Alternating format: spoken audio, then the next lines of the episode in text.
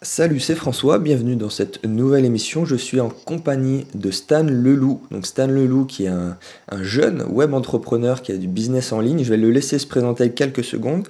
Et euh, bah, merci beaucoup Stan d'avoir accepté mon, mon invitation. Je te laisse la parole. Salut François, merci pour l'invitation. Donc pour résumer un tout petit peu, moi ce que je fais, j'ai commencé il y a cinq six ans dans les business en ligne. Et à l'époque, je faisais des sites dans le domaine de tout ce qui était séduction, développement personnel. Donc, j'ai beaucoup travaillé dans ce domaine-là et je faisais euh, la plupart du marketing, en fait. Et donc, j'ai développé un grand intérêt pour tout ce qui est l'écriture de, de pages de vente, l'écriture d'emails de vente, tout ce qui est euh, copywriting, euh, c'est-à-dire euh, la rédaction de textes qui font vendre. Et ouais. euh, j'en ai fait depuis mon euh, business principal et j'ai lancé euh, depuis un site qui s'appelle Marketing Mania, qui est surtout connu via une chaîne YouTube qui s'appelle aussi Marketing Mania et sur lequel je parle de comment vendre plus efficacement, donc tout ce qui est euh, technique de vente, technique de persuasion, euh, écriture persuasive, ce genre de choses. Ouais, c'est vrai qu'en deux mille dix-sept, t'as, t'as vraiment explosé sur, euh, sur ta chaîne YouTube, on est d'accord. Ouais.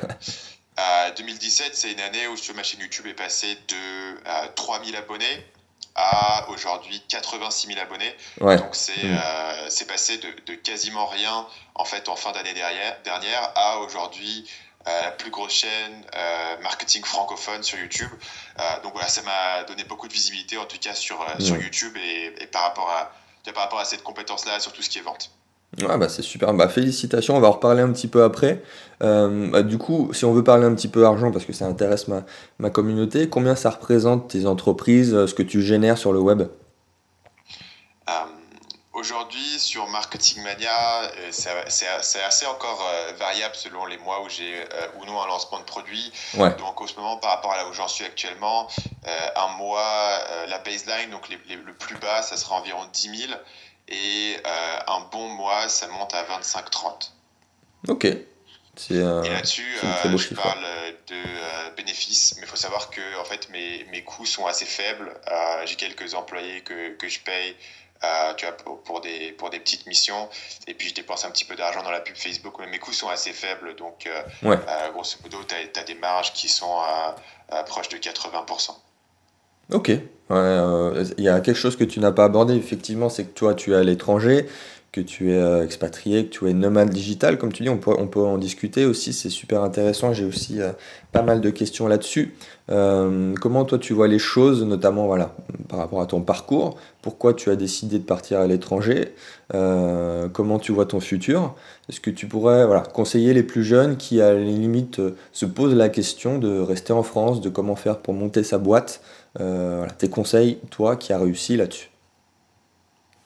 Euh, moi au départ je suis allé euh, à l'étranger pour une raison bien précise, c'était pour rencontrer des gens, c'était pour euh, accéder à une communauté en fait.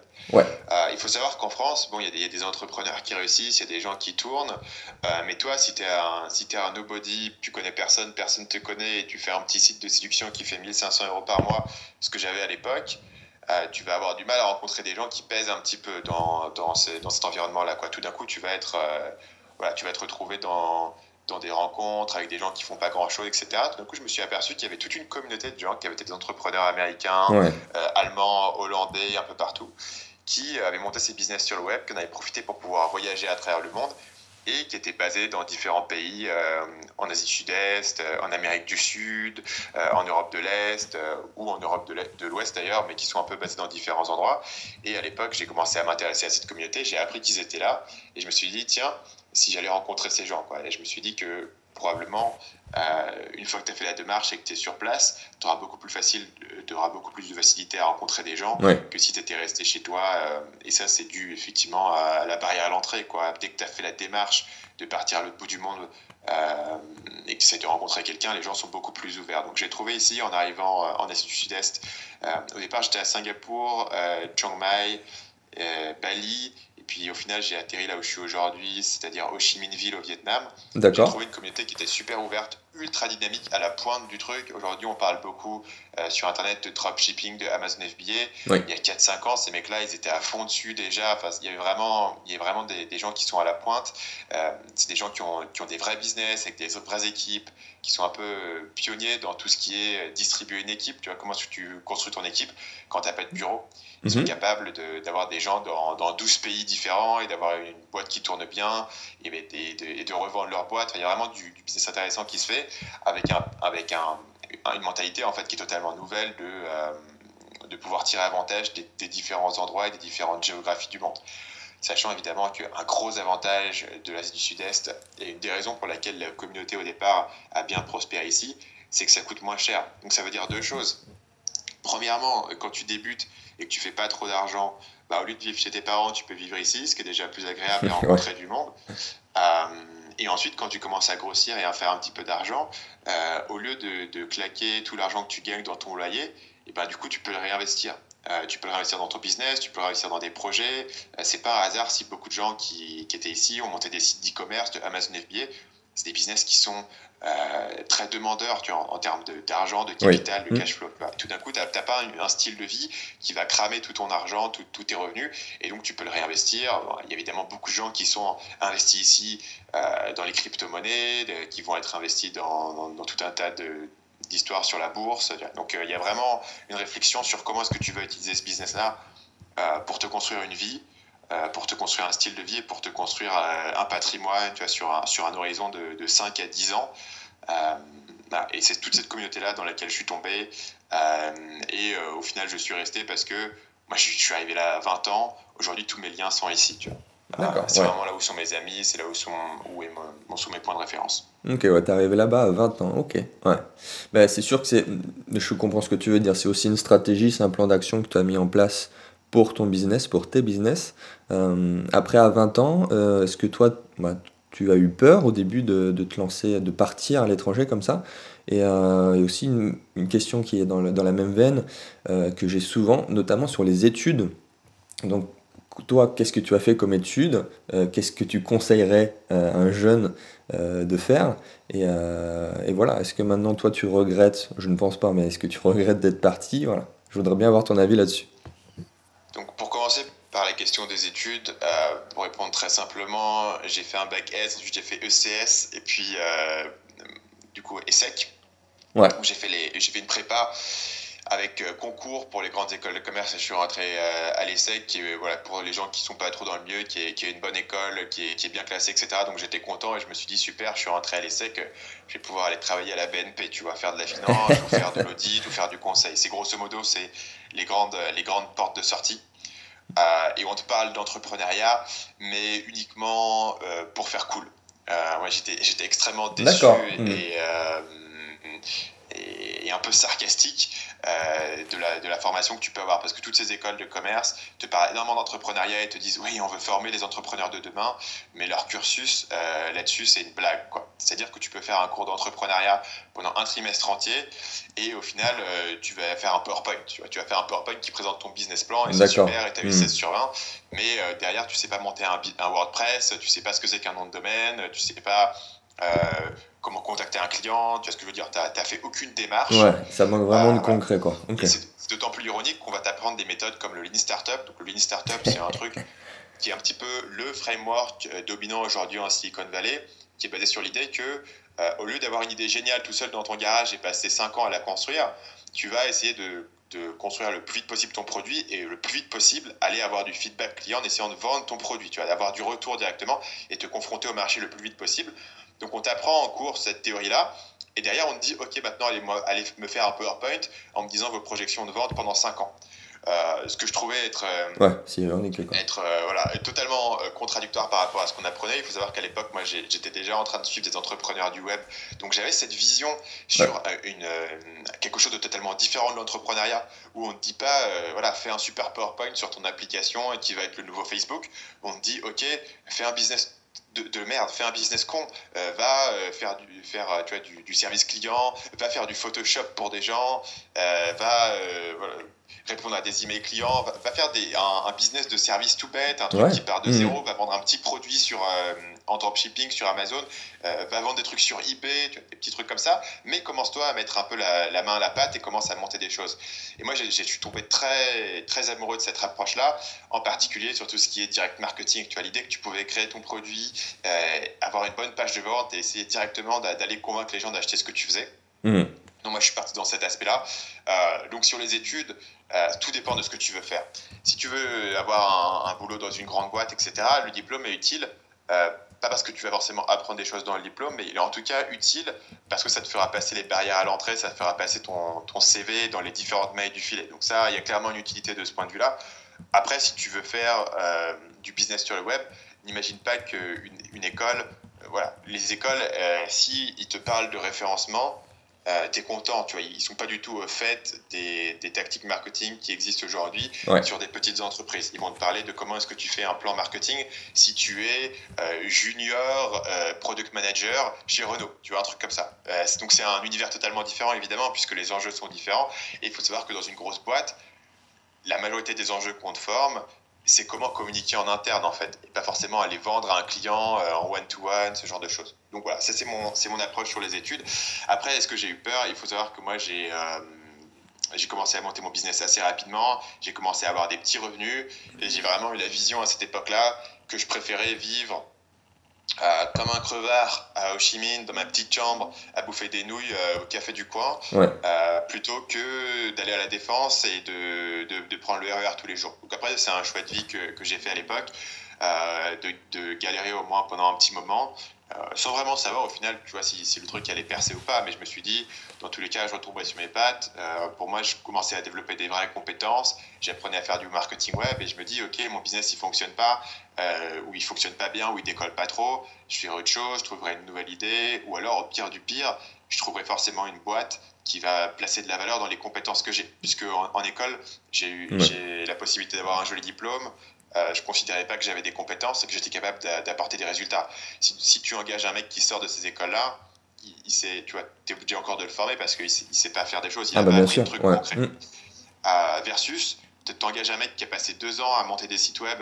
Même si ces sites web, en fait, ils n'ont pas trop bien marché, même s'il a à peine réussi à, à faire quelques centaines d'euros par mois, il a des vraies compétences en termes de, euh, d'abord, euh, s'autodiriger, il a des compétences en termes de choisir ses projets, il a des compétences en termes de euh, marketing, au moins les bases, comment mettre en, un site web en place, il y a plein de choses. Euh, et ça, je me suis dit, ça, c'est un filet de sécurité. Et encore aujourd'hui, hein, tu sais, parfois, j'ai des... J'ai des visions comme ça où je me dis tiens qu'est-ce qui se passerait si, si mon business entier se, se cassait la gueule, tu vois, ouais. je sais pas mmh. si ma chaîne YouTube était, était euh, effacée, euh, euh, si j'arrivais plus à, à, à vendre quoi que ce soit à, à mes clients.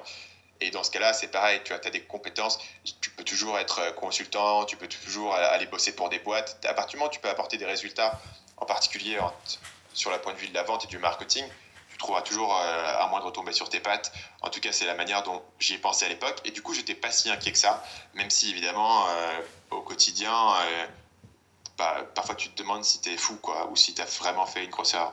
Mmh. Ok, ouais, c'est super intéressant. Et euh, bah, je suis totalement d'accord avec toi, sur, notamment sur le choix de vie.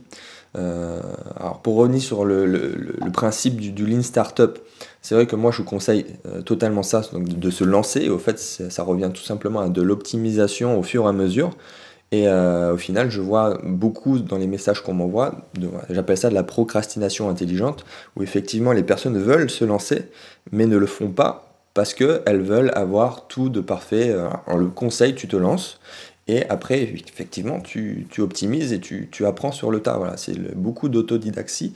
Et euh, comme Stan l'a dit, tu peux pas te permettre de, de, de passer cinq ans sur un business plan et de, de te gourer par la suite, quoi. On est d'accord, Stan ? Ouais. Euh, disons que l'idée, le, c'est vraiment le coup d'aller lire le bouquin « Les startups » de Eric Ries parce ouais. que l'idée est intéressante quoi que tu fasses.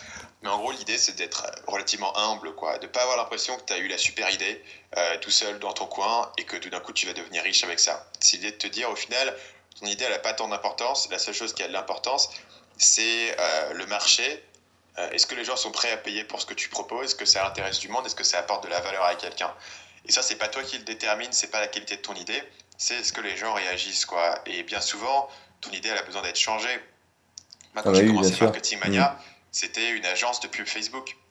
Euh, d'ailleurs, j'ai fait une vidéo mmh. sur ma chaîne euh, qui, qui montre un peu toutes les évolutions de ma page d'accueil, parce que ma, la page d'accueil reflète évidemment euh, le positionnement que tu prends à un moment. Et à chaque fois, j'ai eu des positionnements qui sont toujours très tranchés et très précis, mais ils ont vachement évolué au fil du temps. Pourquoi ? Parce que je me suis aperçu au fil du temps que euh, voilà, mon, mon idée, elle, elle fonctionnait, mais il y avait tel problème et les gens étaient plus sensibles à tel type de message. Donc au final, j'ai un peu ajusté mon positionnement.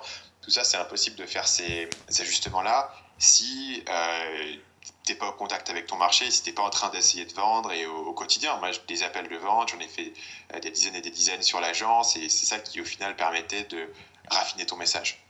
D'accord, ouais. Et est-ce que tu as eu, du coup, des, des, des phases de gros doutes comme ça dans, dans ton évolution, dans le développement de, de tes business ? Alors, j'en ai eu plusieurs euh, qui étaient vraiment les phases de transition. Euh, c'est assez intéressant que tu me poses cette question aujourd'hui, parce que je suis en train de lire un bouquin qui s'appelle Mastery, et en ouais. gros euh, il explique que euh, c'est pas le, celui de Robert Greene, c'est un autre, euh, je me souviens plus du, du nom du mec. Ah ok, ok, ouais. Mmh. Euh, il faut, je te le retrouverai si tu veux le mettre dans, dans le... Ouais, avec plaisir, ouais, ouais. Essentiellement, c'est, c'est un gars qui est champion, euh, pas champion, mais c'est un, une ceinture noire d'aïkido, et il a, il a ce discours assez philosophique sur euh, comment est-ce que tu vas euh, maîtriser un, un domaine et comment est-ce que tu vas devenir bon dans quelque chose. Et il prend l'analogie de l'aïkido, mais aussi de plein d'autres choses et plein d'autres compétences que tu peux apprendre. Et en fait, il te, il te montre que euh, le problème de te mettre sur un chemin comme ça, de maîtrise de ton, de ton domaine d'expertise, c'est que tu vas au départ progresser rapidement, mais ta, ta progression elle n'est pas linéaire. Ce qui veut dire que tu vas avoir des, des longues phases de plateau, et tu vas avoir une phase de progression, une phase de plateau, une phase de progression, une phase de plateau, et cetera. Et il explique que euh, beaucoup de gens deviennent frustrés dans leur phase de plateau et se disent qu'ils doivent toujours aller sur le prochain truc, être toujours plus gros, avancer ouais. toujours plus vite, et cetera. Ce qui, était, ce qui est aussi un peu ma mentalité. Euh, ce qui veut dire que euh, tu peux avoir accompli quelque chose et tout d'un coup, Euh, ça devient tout à fait normal. C'est-à-dire que moi, quand j'étais dans ma chambre d'étudiant à, à Cergy-Pontoise et que je entendais parler de mecs qui gagnaient deux mille euros par mois en voyageant à travers le monde, je me disais, ces mecs, c'est des héros, ils ont tout compris, ils ont réussi la vie, quoi. Au lieu ah ouais, de, de penser qu'ils vivent totalement indépendants, et cetera. Et du coup, tu te retrouves dans, dans le moment où toi, tu gagnes deux mille euros par mois, tu voyages, et cetera. Tu dis, non, mais ouais, ça c'est normal, c'est easy, tu vois. Il faut... Mais par contre, le mec qui euh, gagne cinq mille euros, lui, vraiment, il a de l'argent parce qu'en plus, il peut euh, investir, il, il peut mettre de l'argent de côté, et cetera. Tout d'un coup, tu gagnes cinq mille euros et tu dis, ah tiens, ouais, c'est rien, le mec qui gagne quinze mille, lui, au moins, il peut avoir une équipe, il peut euh, faire des plus gros trucs, il peut déléguer son travail, tu vois. Ouais. Donc, en fait, tu es sur un, un truc comme ça sans fin, tu es toujours en train de regarder sur, le, sur la prochaine étape. Mais la vérité, c'est que tu peux pas, en tout cas... Moi, j'ai, j'ai pas toujours bondi d'une étape à l'autre. Tu vois, et entre deux, tu as des phases de plateau. Et dans les phases de plateau, tu sais là où tu te mets vraiment à, à douter. Ouais. Et tu mmh. te mets à douter, tu te dis, OK, est-ce que, je, est-ce que tu vois, je, je suis arrivé un peu au bout de mes compétences, au bout de mes talents, j'arrive pas trop à passer au niveau supérieur. Et tu as toujours des gens qui étaient au même niveau que toi. Moi, je me souviens d'un mec, euh, je connaissais Ho Chi Minh, c'était un Américain. Et on en... il était au gros à l'époque où on devait tous les deux faire entre deux et trois mille dollars par mois, tu vois. Donc on... mais on allait, euh, on discutait souvent, on allait souvent dîner ensemble, bouffer des nouilles, euh, euh, tu vois, aux au marchands du coin, et cetera. Okay. On, avait, on avait, on était un peu au même niveau, tu vois. On était un peu dans au bas de l'échelle, mais euh, ambitieux et qui et qui grossissent, tu vois, et qui et qui regardent vers le haut. Et ce mec-là, je le revois euh, six mois plus tard, et tout d'un coup, il a quatre employés. Euh, Il vendait à l'époque, je ne me souviens plus du chiffre, mais il, a, il avait un chiffre significatif, quelque chose comme, comme cent mille dollars par mois de vente euh, de, sur Teespring. Donc, il vendait des t-shirts, il, il cartonnait sur la pub Facebook. Quoi. Ouais. Et tu as toujours des gens comme ça. Moi, je connais plein des gens comme ça qui ont explosé, ou des gens que je connaissais euh, qui ont mon âge ou moins et qui ont des business qui font euh, de multiples millions par an, si ce n'est pas, si ce n'est pas huit à dix millions, tu vois. Euh, Et donc, tu es toujours en train de te comparer et de te dire, est-ce que je peux aller au niveau suivant ?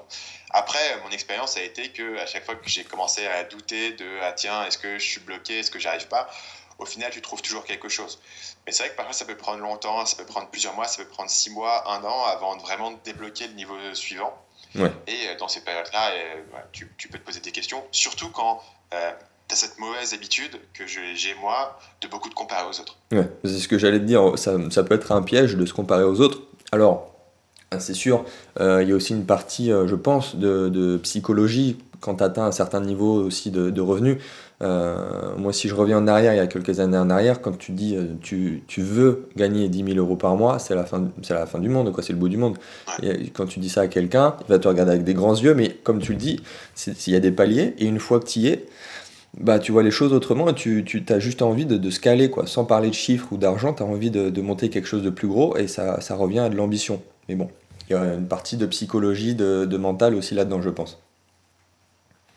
Euh... Il, y a une, ouais, il y a une grosse partie psychologique, et, et vraiment sur cet aspect de se comparer aux autres, euh, aujourd'hui je, je suis vraiment de la position que c'est quelque chose de, de vraiment très très dangereux, euh, dans un sens ou dans l'autre. C'est-à-dire que tu peux te comparer aux autres et, et, euh, et avoir l'impression que ce que tu as, c'est jamais assez, parce qu'il y aura toujours quelqu'un qui est beaucoup plus gros que toi, euh, même quelqu'un de plus jeune, euh, qui avance beaucoup plus que toi. Ah ouais, c'est bien inévitable sûr. Si tu, si tu connais suffisamment de monde.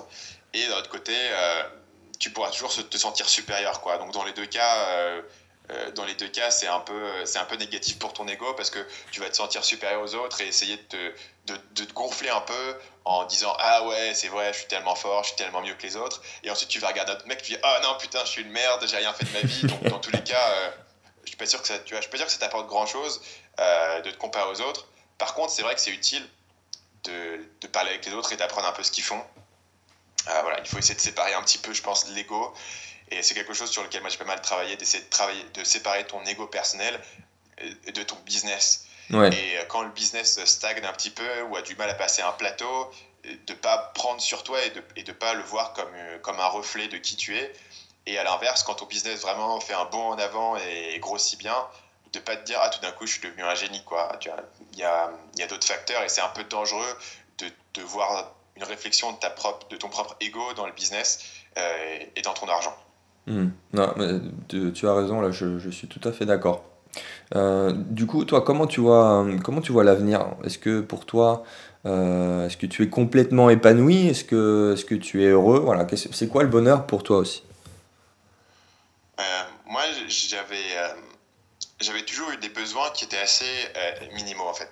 Euh, je me souviens, il y a un an et demi, Euh, je, je discutais au téléphone avec un, une autre personne qui est assez bien connue dans le milieu du marketing web et, et il me disait ouais euh, moi là je suis en train de, de regarder pour acheter une Lamborghini et tout. Faut savoir que moi, faut savoir que moi j'ai même pas le permis de conduire. Tu vois, enfin, genre, quand j'ai entendu ça, je me dis, pff, moi ça, ça, ça, ça, ça ne tient aucun attrait pour moi. Ouais, ouais. C'est-à-dire que les seuls trucs qui moi m'intéressent d'un niveau style de vie, font, voilà bon j'ai un appart confortable et cetera. Ça c'est c'est un c'est un bon point.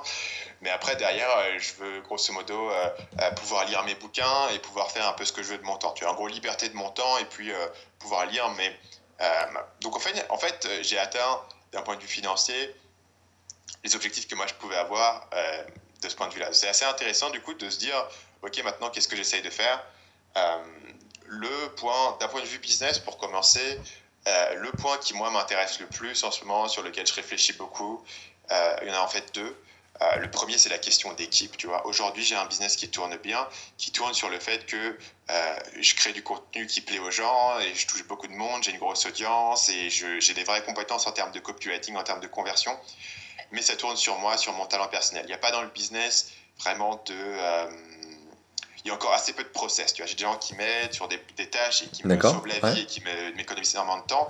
Mais euh, je, je voudrais bien euh, travailler sur le fait d'avoir une une équipe plus large, de pouvoir apporter plus de valeur de ce point de vue-là. Euh, voilà. C'est quelque chose, en fait, c'est encore une fois, on parlait tout à l'heure des paliers, c'est un truc sur lequel, je suis, je, pour l'instant, je ne suis pas compétent, je n'y connais pas grand-chose, je suis, pas un, je suis un mauvais manager pour le moment, euh, je ne suis pas très bon pour euh, engager les gens, pour recruter, et cetera. Donc, c'est des choses qui sont totalement nouvelles. Et là-dessus, j'ai énormément de marge de progression. J'ai l'impression d'avoir plutôt bien euh, géré le, la partie marketing que j'ai pratiquée pendant cinq ans.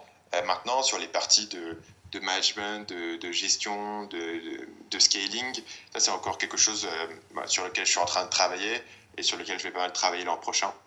Et puis, euh, d'un point de vue perso, j'ai un petit peu atteint mes objectifs. Après, euh, je, suis en, je suis en train de penser peut-être à déménager parce qu'aujourd'hui, j'habite à, à Ho Chi Minh. Oui. Et euh, Ho Chi Minh, c'était, c'est une ville avec énormément d'énergie, c'est, c'est, très, c'est très cool. Mais là, on est en train de se demander, tu vas peut-être déménager au bord de la, la mer, Euh, réaliser le, le petit fantasme de, d'avoir euh, une petite maison au bord de la mer et de, de vivre plus cool. Euh, ouais. Un truc à tester, tu vois, pour six mois, voir ce que ça donne, euh, faire un petit peu des expériences de ce point de vue-là pour voir euh, où est-ce que j'ai vraiment envie de, de poser plus de racines. Euh, mmh. Jusqu'ici, j'avais, j'avais beaucoup de racines à Ho Chi Minh, mais c'est vrai que euh, je, je me... Je me, sens un peu, je me sens un peu moins dépendant de ce niveau d'énergie, en fait. Je suis un peu plus relax que je l'ai été quand j'ai commencé. D'accord. Quand j'ai ouais. commencé, j'ai l'impression d'avoir toujours besoin d'être en mouvement et j'aimais avoir du mouvement partout autour de moi. Aujourd'hui, j'ai moins l'impression d'avoir besoin. Et du coup, l'ébullition de cette ville ouais. euh, me, m'attire moins qu'avant. C'est parce que tu te fais vieux un peu, c'est pour ça, non? Ouais, c'est ça, grosso modo. C'est ça. Et puis, et puis, les contraintes de mon business ne sont pas les mêmes, tu vois. Ouais. Au départ, quand je commençais, je travaillais sept jours sur sept. Et euh, je ne m'intéressais pas à, à me relaxer, à prendre des journées au bord de la mer, euh, à faire autre chose. Ça ne m'intéressait pas. Je voulais juste euh, bosser, continuer à grossir et apprendre des nouvelles choses. Euh, je... Au bout de cinq ans, tu commences à, à avoir euh, une réflexion sur, sur l'équilibre et sur les différentes parties de ta vie euh, que je n'avais pas avant. Ok, ouais. Mais c'est vrai que sur, la, sur euh, ta vision de la vie, je te rejoins aussi parce que moi, voilà, je parle beaucoup d'argent et j'ai aussi un. Et haters, des fois, comme on dit, et qui me disent mais si t'as vraiment autant d'argent, elle est où ta Lambo là? Mais j'y connais, j'y connais absolument rien en voiture, tu vois. Et euh, c'est, c'est, pas ça, c'est pas ça le but, le premier. Hein. C'est davantage la liberté et euh, je te rejoins totalement sur ce que tu dis en fait. Et alors tu vas me dire ce que tu en penses, mais il me semble pas de toute manière que, euh, que dépenser son argent dans des voitures de, de sport soit euh, super euh, judicieux d'un point de vue financier. Quoi. je te euh, le fais pas dire. Alors à moins qu'effectivement déjà tes revenus passifs peuvent te payer euh, ta Lambo, mais là il faut vraiment avoir des passifs euh, vraiment euh, costauds. Mais c'est sûr que d'un point de vue euh, stratégie, c'est pas très intelligent quoi, c'est sûr.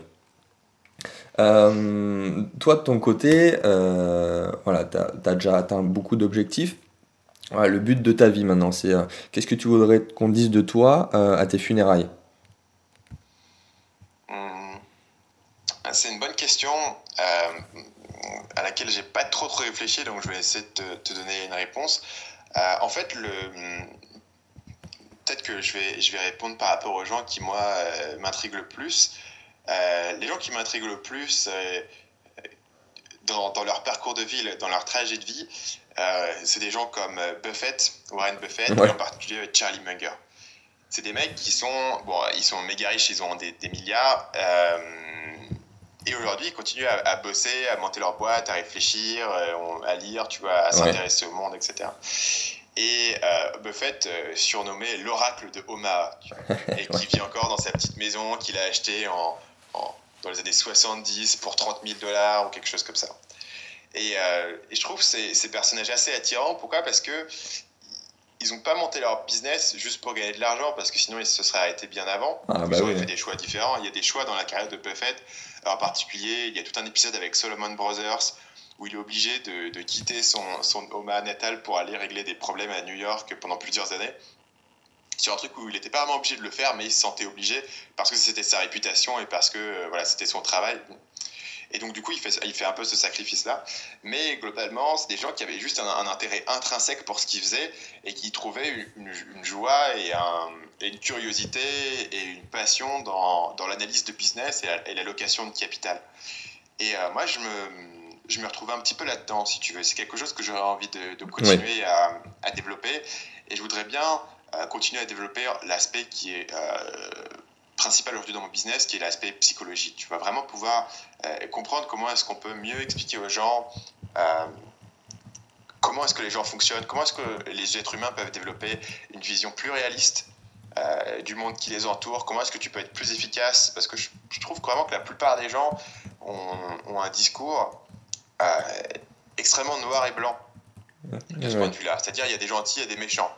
Ah ouais, il y a les méchants capitalistes et il y a les gentils euh, pauvres, tu vois. Ou c'est l'inverse, chez les entrepreneurs, il y a les, il y a les gentils entrepreneurs qui travaillent dur et de l'autre côté c'est des méchants manchonistes qui veulent tout nous piquer, tu vois. C'est ça. Et, euh, et l'idée de du fait que chaque personne dans son propre univers est, est gentille.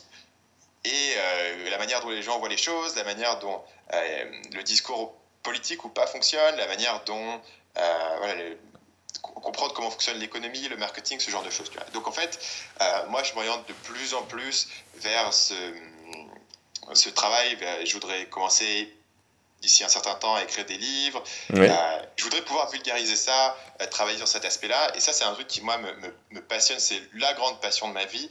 Euh, j'ai mentionné rapidement tout à l'heure que j'avais commencé dans le domaine de la séduction. C'est la même chose.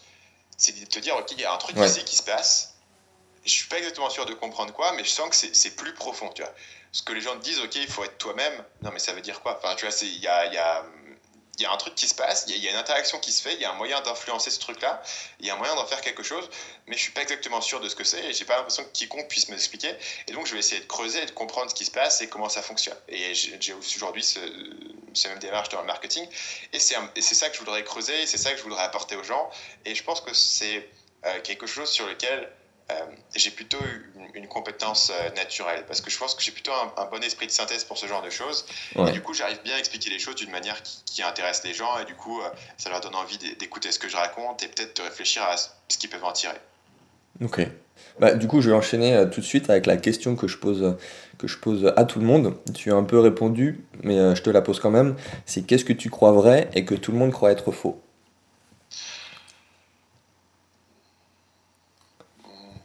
Ça demande toujours un, quelques secondes de, de réflexion, mais euh, c'est, euh, c'est toujours intéressant d'avoir... Euh, c'est des réponses totalement différentes, mais qui, reje- qui rejoignent le, le même point en général. Euh, peut-être que je vais, je vais revenir sur un point que j'ai juste mentionné à l'instant, c'est-à-dire que euh, dans leur propre univers, tout le monde a l'impression euh, d'avoir raison. Euh, et je pense que ça, c'est vraiment lié au, au concept de valeur et que beaucoup de gens ont l'impression que Euh, leurs valeurs que eux-mêmes euh, possèdent sont euh, à la fois vraies, euh, universelles et incontestables. Ouais. Parce que, qu'est-ce qui se passe quand tu commences à questionner tes propres valeurs? Tu as une crise de foi. Et tu te dis, peut-être que tout ce que j'ai cru être vrai dans ma vie est faux, en fait. Ou peut-être que euh, rien n'est important et euh, le monde n'a aucun sens, et, etc. Euh, et, euh, et je pense que les gens ont un peu de mal à questionner ça, et ce qui leur fait, ce qui leur donne du mal à, à voir le point de vue de quelqu'un d'autre. Je vais vous donner un exemple euh, voilà, qui n'a rien à voir avec la politique. C'est euh, beaucoup de gens qui montent un business, ont un produit, et se disent « Moi, mais c'est évident, mon produit, il est génial, et c'est le meilleur produit disponible. » Et ne font pas assez de travail de se mettre dans les chaussures de quelqu'un qui est un prospect, qui n'est pas forcément aussi pointu dans son domaine euh, que toi, tu peux l'être quand tu es un professionnel. Et euh, si tu ne fais pas la démarche de te mettre dans les chaussures de cette personne, tu ne vas jamais rien pouvoir lui vendre. Ouais. Et la compétence centrale en termes de marketing, c'est de pouvoir voir les choses par les yeux de cette personne, comprendre ses besoins, comprendre euh, ses préoccupations, comprendre ce qui le tient éveillé la nuit et pouvoir lui parler dans son langage. Tu vois. Et euh, comprendre que chaque personne est centrale dans son univers, dans son propre univers, et euh, pouvoir, pouvoir l'utiliser pour mieux communiquer, ça, je pense que c'est quelque chose qui est assez rarement euh, fait, ouais. euh, en particulier parce que euh, voilà, le, tout, tout le domaine de la politique, tout le domaine de la pub euh, vise au contraire à renforcer en fait tes préjugés existants et à te, à te solidifier dans, dans, un, dans une position, hein, et pas forcément à questionner euh, quel peut être l'autre côté de la pièce. Ouais. Oui, ça me, ça, ça me parle beaucoup, c'est sûr que c'est des, des compétences euh, indispensable, en tout cas pour quelqu'un qui veut créer quelque chose et qui veut se lancer vraiment euh, seul. Euh, c'est pas évident, mais euh, ça se travaille aussi, je pense. C'est pas forcément quelque chose d'inné, mais euh, euh, l'entrepreneuriat, ça peut se travailler aussi euh, sur, sur ces notions-là, en tout cas. Euh... Ça se travaille, je pense qu'il y a, y a plein, y a plein de, de bons livres, en particulier à, à lire là-dessus, hein, qui te permettent de... Euh, en particulier sur tout ce qui est biais cognitif. Ouais. Euh, biais cognitif, c'est un, c'est un truc... Au départ, tu entends parler de ça, tu te dis « Ouais, c'est vrai que toutes les autres personnes sont biaisées. » Et au final, tu t'aperçois « Ah tiens, on est, en fait, on a tous, on, fait, on, on réfléchit tous de la même manière. » Et quand tu es capable de voir dans ta propre pensée que tu es biaisé dans plein d'aspects, donc tu vas avoir un tribalisme où tu vas être attaché de manière irrationnelle à un groupe de personnes plutôt qu'à un autre, euh, tu, vas être, euh, tu vas surestimer tes propres compétences, euh, tu vas sous-estimer ce que tu ne connais pas. Il y a plein de, il y a plein de trucs comme ça que tu peux dé- dé- remarquer dans ta propre vie. Et d'un coup, tu dis « Ah, ok, en fait, si tout le monde avait ces mêmes biais que moi, ça donnerait grosso modo un, le ça. monde qu'on a aujourd'hui. » tu vois. Et, tous les, et beaucoup de problèmes qu'on a, c'est en fait le fait que ok, chacun a son biais et le truc se recouvre et ça, et ça fait en, en, au final une machine un peu complexe qui interagit de différentes manières et ça donne à peu près ce qu'on a aujourd'hui. Euh, le fait que les gens ne sont pas nécessairement mauvais, mais ils agissent dans leur propre intérêt.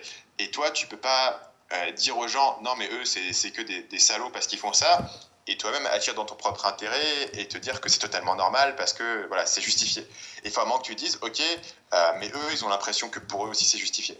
Ouais, ok, ouais. Euh, du coup, ça fait une bonne transition à ce que euh, je voulais te parler aussi.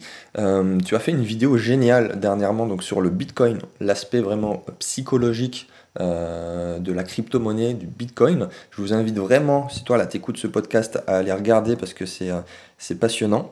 Est-ce que tu peux nous en dire un petit peu plus rapidement, parce que voilà, tu vas pas redire ce qui est dans ta vidéo, mais euh, on en a discuté avant de faire ce podcast, t'es pas un expert en tant que tel dans la crypto-monnaie, mais sur la, l'aspect psychologie euh, de la chose. Donc, ouais, je suis pas du tout, du tout expert en crypto-monnaie, donc du coup je me suis renseigné.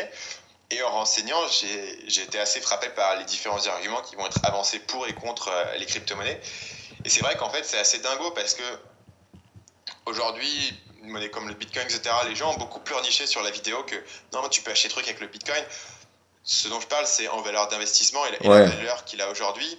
Euh, sur quoi elle est basée ? La valeur qu'elle a aujourd'hui est basée sur la perception que les gens peuvent avoir de la valeur ou non du Bitcoin. Euh, ce qui est évidemment en soi pas un argument contre Bitcoin, puisque toute monnaie est basée sur la perception qu'on lui donne, euh, y compris l'or. L'or ou, ou, ou toute monnaie a de la valeur en grande partie parce qu'on estime que d'autres personnes y voient de la valeur et sont prêts à échanger des biens et des services contre cette monnaie. Ouais.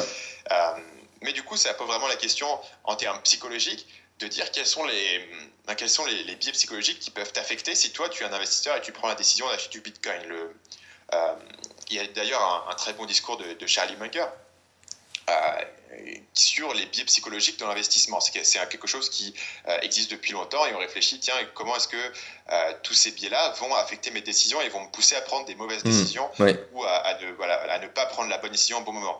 Donc, par exemple, quelque chose de tout bête, c'est que euh, bon, y a des expériences où tu donnes quelque chose à quelqu'un et ensuite tu lui proposes de l'échanger. Donc, tu lui donnes euh, une barre de chocolat. Et ensuite, tu dis, tiens, est-ce que tu veux changer ta barre de chocolat contre un mug ? Et, ouais. et l'autre moitié des gens, tu leur donnes un mug et ensuite tu leur dis, tiens, est-ce que tu veux changer ton mug contre une barre de chocolat ? Parce qu'on découvre que bien souvent, les gens préfèrent garder ce qu'ils ont déjà. Ils préfèrent ne pas faire l'échange. Ouais, quel que soit l'objet. Ouais. Mmh. Ouais, ce qui nous indique que c'est ce qu'on appelle l'effet de dotation, qu'une fois que tu possèdes quelque chose, tu vas le surévaluer. Mmh. Euh, les gens surévaluent la valeur de leur maison, les gens surévaluent la valeur de leurs biens, et cetera, de leur psychologie, de leur propre tête. Ce qui, nous a, ce qui nous pousse à indiquer que euh, une fois que tu possèdes du Bitcoin, tu auras tendance à surévaluer ouais, euh, le Bitcoin. C'est sûr, c'est Deuxième sûr. aspect, biais de confirmation.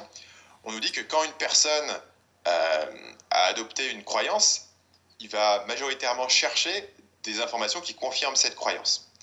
Euh, c'est la raison pour laquelle euh, voilà, les gens qui euh, soutiennent tel candidat politique vont avoir tendance à, à suivre des médias euh, qui sont dans le, même, euh, dans le même camp que ce candidat politique. Et quand il y a une information contraire à leur candidat qui sort, ils disent non, mais c'est pas très grave et ils vont le justifier.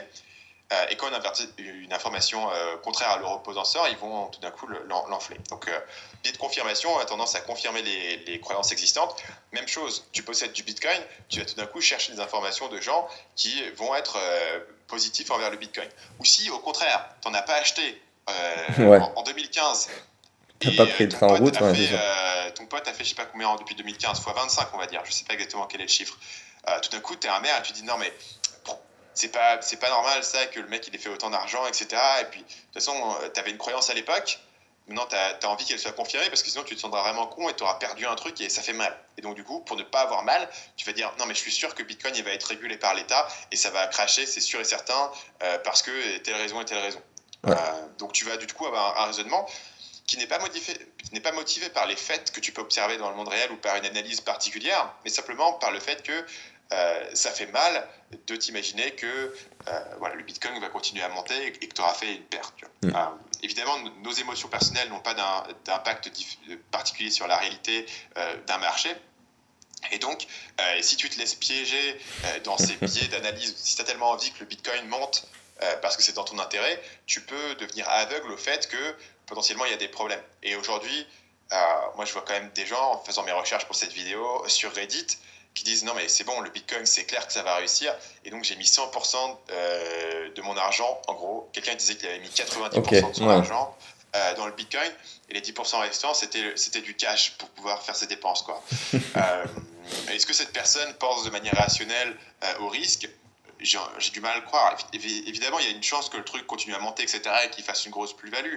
Mais euh, est-ce que lui, il voit euh, l'ampleur du pari qu'il est en train de faire, ou est-ce qu'il s'est auto-convaincu que de toute manière, ça allait continuer à monter parce qu'il a tellement envie que ça monte qu'il s'est auto-hypnotisé, tu vois. Et là, c'est un exemple extrême, mmh. mais euh, dans un camp des gens qui refusent de s'y intéresser ou des gens qui sont dedans, tu vois beaucoup d'exemples de, de personnes qui croient que parce que quelque chose euh, les ferait se sentir bien ou mal, euh, tu vois, cette chose va arriver ou ne pas arriver. C'est, c'est, c'est, c'est passionnant, mais comme tu le dis, c'est, c'est dangereux, ça peut être dangereux quand ça, ça touche comme ça à tes propres investissements et que tu fais un all-in sur une seule crypto, c'est, c'est très dangereux, ouais. Et j'ai, fait un, j'ai enregistré un podcast sur, euh, que j'ai intitulé « Le Bitcoin dans vingt ans » et euh, où bah, j'explique c'est, c'est, c'est ça aussi sur la, la, l'aspect ps, euh, psychologie et aussi euh, ingénierie derrière pour t'expliquer bah, que le Bitcoin a aussi cinquante pour cent de chance de ne de, de, de plus exister, quoi. Mais euh, ouais, c'est, c'est dangereux. Et sachant que ça, c'est pas, c'est pas d'analyse qui est particulière au Bitcoin. Je l'ai fait sur le Bitcoin parce que c'était un sujet qui était euh, populaire et puis ça permettait de prendre des exemples concrets. Euh, mais tu, voilà, tu vois la même chose dans, euh, dans tout type d'investissement, dans la bourse ou même euh, la crise de deux mille huit. Euh, ouais. On revient à une irrationalité sur les prix de l'immobilier, sur l'idée que les prix de l'immobilier vont toujours continuer à, à monter euh, et donc que tout le monde pourra continuer à rembourser ses dettes. Euh, qui est évidemment une proposition qui est... qui est irrationnel euh, quand elle est expliquée comme ça, mais quand tout le monde voit que tiens, ça tourne bien, on va continuer, ça, ça va continuer à monter, et cetera. Tout d'un coup, tout le monde oublie, et même des investisseurs professionnels, des gens qui sont censés euh, être plutôt calés sur la partie chiffres, ont réussi à s'auto-convaincre qu'il n'y avait pas de problème et que euh, tout allait continuer et que voilà, tout allait bien. Et il y a assez peu de gens euh, qui ont été capables de, de prendre du recul. Et si tu regardes euh, le bouquin de, de Michael Lewis, qui s'appelle Big Short, ils en ont aussi fait un film. Ouais. Euh, tu vois vraiment le process du coup des gens qui ont découvert que la bulle allait péter et qui ont parié contre la bulle et, euh, et qui du coup ont gagné beaucoup d'argent comme ça. Mais c'était vraiment, c'était vraiment euh, un peu tout seul dans leur coin. Euh, c'était des gens vraiment bizarres, euh, vraiment marginaux euh, par rapport à la majorité euh, du marché et du marché de la finance. C'est des gens qui étaient vraiment des, des professionnels euh, qui l'ont pas vu venir. Et tu te dis comment est-ce que c'est possible que des gens manquent quelque chose d'aussi gros? La réponse, c'est les incentives. C'est qu'ils avaient, ils avaient des raisons de ne pas le voir. Il y a une citation, je ne me souviens plus de qui c'est, mais il est très difficile de faire voir à un homme quelque chose si son salaire dépend qu'il ne le voit pas. Tu vois, dépend du fait qu'il ne le voit pas. C'est-à-dire il va s'aveugler lui-même ouais, bah parce oui. que c'est son intérêt à ne pas s'en apercevoir. Ouais, mmh, c'est sûr. Ça, c'est, c'est comme les banquiers qui disent que le, les cryptos, c'est, c'est, c'est n'importe quoi, c'est sûr. Exactement. Quand J P Morgan fait, ouais, c'est, c'est complètement, euh, le mec de J P Morgan fait, c'est complètement du bullshit et ça va aller nulle part. Tu dis, ok, tu peux penser que le Bitcoin, c'est, tu vois, il a des problèmes, et cetera. Mais pour avoir une, une position aussi, aussi sévère sur le truc, ça semble pas justifié. Tu, tu, tu, tu dis un mec, un mec qui serait totalement euh, calculateur, il prendrait pas un tel risque de se dire dans cinq ans ou dans dix ans ou dans vingt ans, tout le monde va, va ressortir ma citation en disant euh, il est débile. Tu vois, il mmh. prend une position euh, qui semble excessive d'un point de vue émotionnel, alors qu'il aurait très bien pu euh, voilà, ne, ne pas en parler ou dire euh, non, franchement, nous on n'y touche pas parce que euh, ça nous semble encore trop risqué ou tu as quelque chose de plus mesuré. Tu dis qu'est-ce qui le pousse à prendre un truc aussi extrême? C'est parce que c'est le, c'est le, le Bitcoin, philosophiquement, c'est le déni de tout ce que ce mec a construit dans sa carrière. Mais oui, mais oui, oui. Et il est, il est Il est directeur c'est chez J P Morgan, il a, il a gravi les échelons, il a passé les barrières, il a fait les choses, et cetera. Tout d'un coup, tu es en train de me dire qu'un euh, petit programmeur, on ne sait même pas qui c'est, il est anonyme, a créé un truc, et ça va remplacer les banques, mais t'es ma boule, enfin, tu vois, ça, ça remet en cause mon parcours de vie entier, donc je ne peux pas l'accepter. Ah, c'est la définition du conflit d'intérêts, quoi, c'est sûr. Ouais. Euh, toi, du coup, qui, euh, moi je suppose que tu as investi en crypto-monnaie, mais qui fait du, qui fait du cash, qui fait du bénéf, tu as fait, euh, tu es parti sur quoi en termes d'investissement ? euh, Très très peu de choses. Euh, très peu de choses. J'ai effectivement ouais. mis un peu d'argent dans, dans les cryptos. Ouais. Euh, aujourd'hui, euh, je détiens énormément de cash. Euh, et la raison, c'est pas, il n'y a pas de très très bons arguments pour ça euh, de ma part. Euh, la raison, c'est simplement que, euh, bon d'abord pendant très longtemps, j'étais entièrement focalisé sur la partie business ouais. et sur la partie génération de revenus. Et euh, ça fait vraiment que euh, un an et demi, deux ans, qu'il y a vraiment il y a vraiment du cash qui s'accumule et que je ne sais pas quoi en faire. Auparavant, j'étais capable quand même de le réinvestir un petit peu dans le business, et cetera. Euh, donc les choses aujourd'hui euh, qui m'intéressent, c'est de plus en plus réfléchir en termes de... en termes de bourse, tu vois. J'ai, je suis pas extrêmement intéressé par l'immobilier, ouais. euh, de par mon, mon parcours de nomade. Ce qui fait que l'immobilier, euh, tu vois, par, par rapport aux, aux différents euh, canaux habituels qu'on a, est quelque chose qui personnellement me m'attire pas tant que ça. Euh, en revanche, je suis en train de réfléchir aux questions, de me dire, euh, ok, je suis pas aujourd'hui, aujourd'hui, j'ai pas vraiment de moyen de réinvestir tout dans mon business. Même si je pense que tout investir dans ton business, c'est, c'est, c'est là où tu as probablement les meilleurs rendements. Ah oui, mais euh, euh, le business, c'est une forme d'investissement, ouais, c'est sûr. Ouais. Ouais. Euh, mais aujourd'hui, si tu veux, j'ai, j'ai, j'arrive pas à réinvestir autant d'argent que ça dans mon business. Donc on verra si, si je commence à recruter vraiment beaucoup de gens à, à plein temps et à monter des grosses équipes. Euh, dans tous les cas, euh, voilà, on verra ce que ça donne. Dans tous les cas, je m'intéresse euh, à la bourse peut-être sur des, sur des placements plus conservateurs, du type index, et cetera. Plus mmh. histoire de dire, euh, voilà, si je cale euh, euh, suffisamment d'argent tous les mois pendant cinq ans, euh, si après j'ai plus envie de bosser, je peux me, re- je ouais, peux c'est me ça. retomber mmh. dessus ou quelque chose comme ça. Ça serait plus une sécurité. Encore une fois, j'ai parlé tout à l'heure de mon mode de vie. Euh, voilà, j'ai pas vraiment besoin de m'enrichir pour améliorer mon mode de vie. En, en revanche, le, l'échelon que je pourrais gravir d'un point de vue financier, c'est de me dire, tiens, j'ai plus besoin euh, de travailler pour, euh, ouais. pour gagner. Même aujourd'hui, j'adore mon travail, et cetera. Euh, imagine, dans, euh, dans dix ans, euh, voilà, je sais pas, j'ai des gosses euh, et je décide de devenir hippie et de, de, de faire ah, oui, le tour oui, du oui. monde en, en surf avec mes enfants, ou tu vois ce que je veux dire. Euh, et de me dire, ok, bah, de toute manière, je peux le faire parce que j'ai, j'ai, j'ai placé mes billets autre part. Mais ça fait, en fait... Euh, relativement récemment que je me suis intéressé à ça, parce que c'est vrai que j'ai quand même un respect pour le, la, la question des marchés et l'investissement et le, et le fait de se dire que c'est pas facile. Moi, je, je trouve que les gens sont beaucoup trop rapides à croire qu'ils ont trouvé l'opportunité du siècle et qu'ils sont super intelligents, versus il y a quand même des gens qui sont des investisseurs professionnels, et cetera. Donc il faut quand même s'y pencher et vraiment apprendre les choses.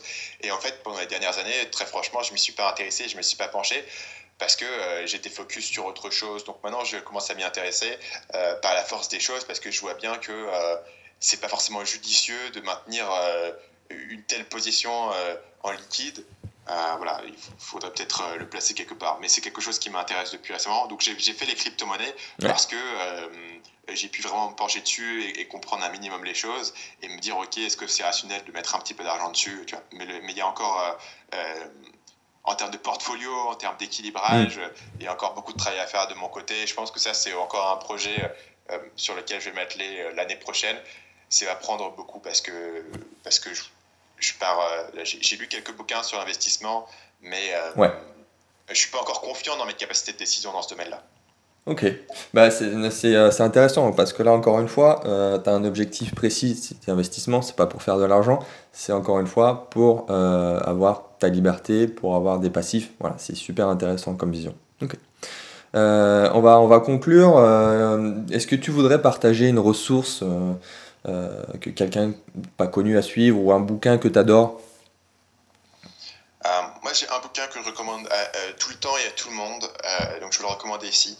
C'est Influence et manipulation de Robert Cialdini. Ouais.